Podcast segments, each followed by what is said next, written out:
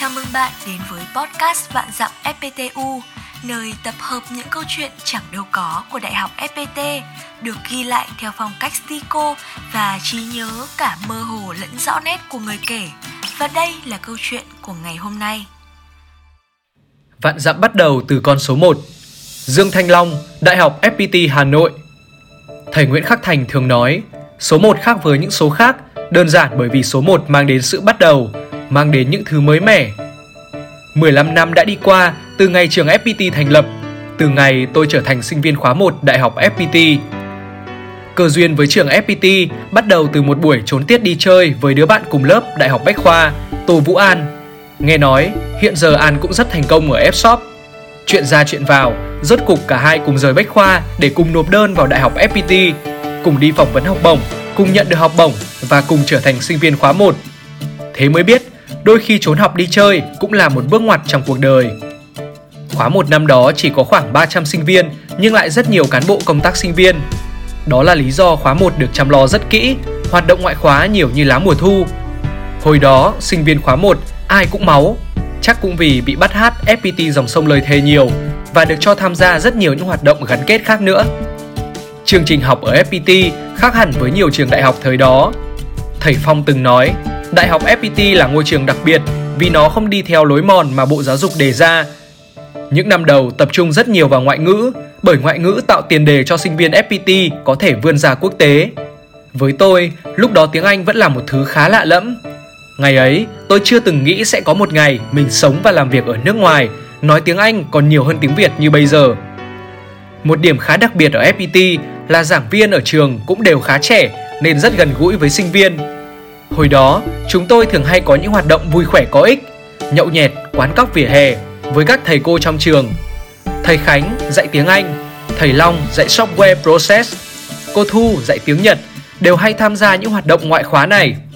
Thầy Long thì cứ mỗi lần đi qua mấy cô giáo mà đa số đều rất trẻ trong trường là thầy cứ giơ hai ngón tay ra làm hiệu trước ngực. Có lần tôi tò mò quá nên hỏi thế nghĩa là gì? Thầy bảo để cho các cô ấy hiểu là thầy hai con rồi. Nhớ hồi năm 2009, cũng từ Đại học FPT, tôi có cơ hội đặt chân đến Nhật Bản để học tập trong vòng 6 tháng tại Đại học QTech. Tại đây, tôi được gặp một người bạn Ấn Độ sang Nhật. Chính người bạn đó đã giúp tôi có cái nhìn rõ ràng hơn về các chương trình học bổng trên thế giới. Đây là cơ duyên, cũng là bước đi đầu tiên của tôi đến gần hơn với học bổng Erasmus Mundus năm 2011. Sau 6 tháng học ở Kyotech đó, tôi về nước với nung nấu trong đầu là phải giành được học bổng các thầy cô trong trường đã giúp đỡ tôi rất nhiều để chuẩn bị hồ sơ đi du học. Nhiều người cho rằng để đi du học thì hồ sơ phải thật đẹp, thành tích phải dài hàng cây số.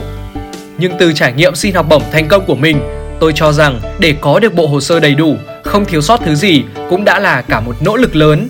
Vì số lượng và số loại giấy tờ, chứng chỉ, bằng cấp mà bạn phải chuẩn bị là rất lớn. Tôi luôn nghĩ rằng nếu không được thầy cô của trường ngày ấy giúp đỡ chắc tôi cũng không thể hoàn thành bộ hồ sơ ấy trong thời gian gần một năm trời. Tôi còn nhớ, trong số các yêu cầu của hồ sơ tôi nộp để xin học bổng Erasmus Mundus, có phần thư giới thiệu từ hai người thầy đã trực tiếp giảng dạy tôi là thầy Trí và thầy Long. Hồi đó, tôi cứ nghĩ các thầy dạy nhiều sinh viên như thế, chắc chẳng nhớ ra mình là chú sinh viên nào đâu. Nhưng khi nhận được thư giới thiệu rồi, tôi mới vỡ lẽ. Hóa ra, những lần ngồi trong lớp đặt ra mấy câu hỏi ngớ ngẩn những lần lấy lội về đống deadline lại khiến các thầy ấn tượng đến vậy. Cho tới tận bây giờ, tôi vẫn thấy mình thật may mắn khi nhận được học bổng Erasmus Mundus. May mắn khi nhận được sự quan tâm giúp đỡ của thầy cô bạn bè. May mắn là sinh viên khóa 1 Đại học FPT. Thành công còn khiêm tốn mà tôi có được ngày hôm nay là vạn dặm hành trình tôi đã đi từ Việt Nam qua Nhật, châu Âu hay Mỹ và bây giờ sinh sống và làm việc tại Úc đều được khởi sự từ bước chân tôi đặt vào ngưỡng cửa Đại học FPT năm ấy. Dương Thanh Long là thủ khoa khóa 1 chuyên ngành kỹ thuật phần mềm của Đại học FPT Hà Nội. Anh từng nhận học bổng thạc sĩ Erasmus Mundus của Liên minh châu Âu năm 2011 và lấy bằng tiến sĩ khoa học máy tính tại Đại học Melbourne. Anh có kinh nghiệm làm việc tại các tổ chức nổi tiếng như UC Berkeley, Đại học Melbourne và những gã khổng lồ công nghệ như IBM, Oracle, các công ty khởi nghiệp như Speak.ai và VoiceBot Technologies. Hiện anh đang sinh sống và làm việc tại Australia.